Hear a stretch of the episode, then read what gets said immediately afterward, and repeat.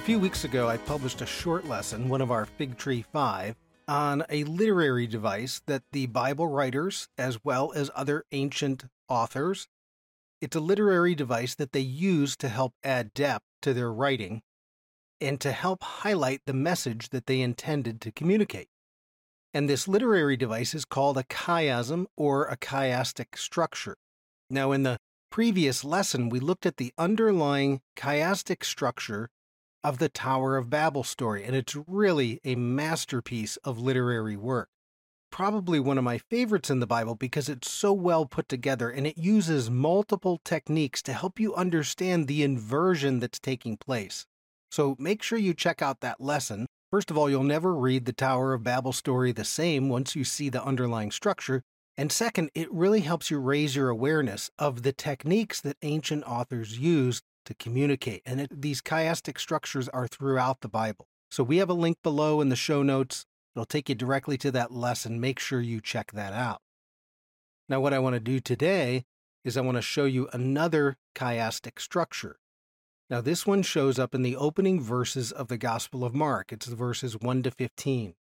Now, these verses in Mark, they really stand out. It's an obvious prologue of sorts to the letter. They're setting the stage for what's going to follow. And by the way, it's this opening. It's the first sentence of Mark. This is why we refer to those four letters, Matthew, Mark, Luke, and John, as gospels. Now that even gets confusing because gospel is a old English word, but it means the good news. So when we go to Mark, it's the good news about what? Well, it's the reign of God as king, and it's the good news according to Mark. Probably the best way to say it. So, as I mentioned, a chiastic structure or a chiasm is a literary device. They're very common in ancient writings. They're all over the Bible, both Old Testament and New, and the authors use them to add depth or to highlight the main point that they intend to communicate. And so ancient authors they use these literary devices to help their audiences and of course audiences then looked for these structures to help them understand the main point.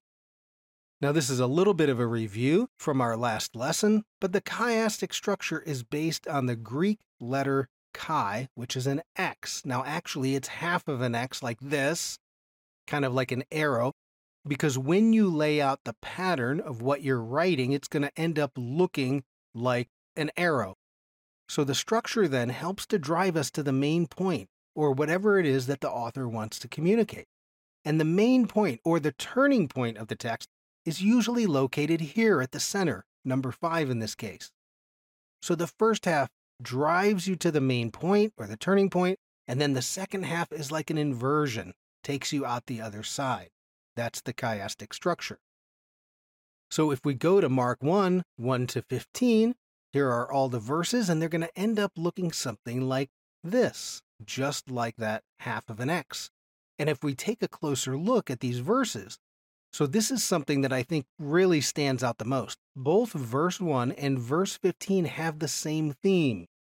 It's a theme that repeats, and it's about the good news. So, verse 1 says it's the beginning of the good news about Jesus the Christ, the Son of God, or Jesus the Messiah, depending on your Bible.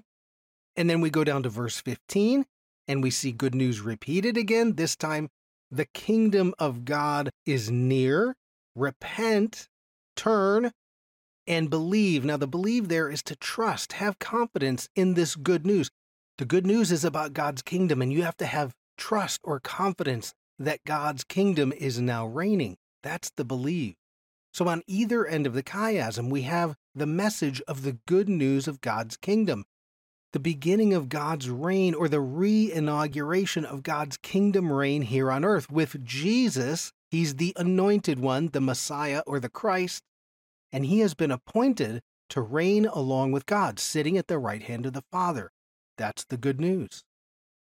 Now, a second thing we notice then about this structure is that the first half of it is all about John the Baptist, and the second half is all about Jesus. And the turning point, as we'll see, is the baptism of Jesus by John.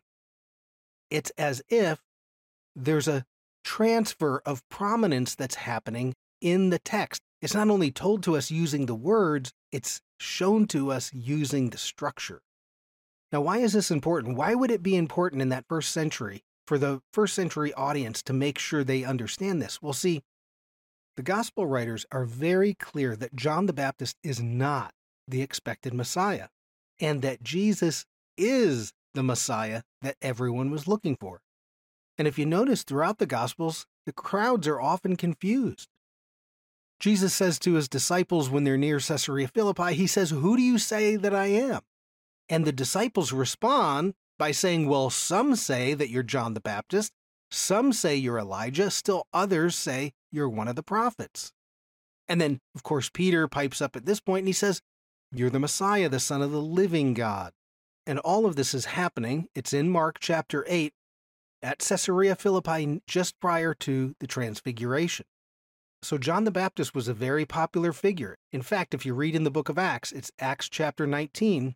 Paul is in Ephesus and he runs into disciples of John the Baptist. I mean, this is like 20 years later. So, John is a larger than life figure, and the gospel writers want to make sure that you're not confused. And so, this chiastic structure is one way to help you.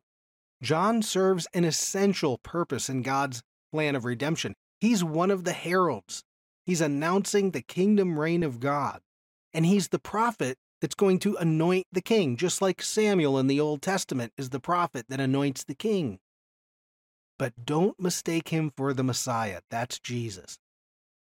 So this chiastic structure starts with John and his proclamation and ends with Jesus and his proclamation of the good news of the kingdom of God. Now, there's other things that we can notice as well. So that we see at the top of the chiasm, there's a reference to the wilderness. They're quoting the prophet Isaiah, but you find the word wilderness. Correspondingly, Jesus is sent into the wilderness. So that's repeated. With John, you have mention of a voice. It's the voice of one crying in the wilderness. With Jesus, you also have a voice. It's the voice from heaven that declares Jesus is the Son of God. And then we have both John and Jesus are proclaiming something. It's the same Greek word, although sometimes our English translations will make them different. John proclaims a baptism of repentance. What he's saying is, prepare yourself for the return of the king. Turn, that's repentance, turn and get back on the king's program. And with Jesus, we have the proclamation of the good news of God's kingdom. And then, when we move towards the center, at the center point, John is first going to say, Hey, look, there's going to be someone coming after me. His own witness is, I'm not the one. And this is immediately followed, verses 9 and 10, by the baptism of Jesus. And this is where the Spirit descends and is going to anoint him as the king. So the first half is all about John, starting with the good news and proclaiming repentance as that kingdom is now arriving. And then it drives us to the point where John is telling us, no, no, no, another one is coming on the scene. Immediately after that, Jesus is there for the baptism, and then it drives us out again to a second proclamation of the good news by Jesus. So the chiastic structure here, it helps to illustrate the message Mark wants you to hear. And what's going to follow in the letter is all about the good news of God and the coming reign of God as king through his son, Jesus, who will share the throne. He'll sit at the right hand of the Father. And it starts with John, right? John is the herald of the good news. And this all of this comes from the Old Testament. He is the one who breaks forth a breach in the wall He's the one who kicks open the door for the kingdom to arrive. This is a reference to Micah 2:13. Micah 2:13.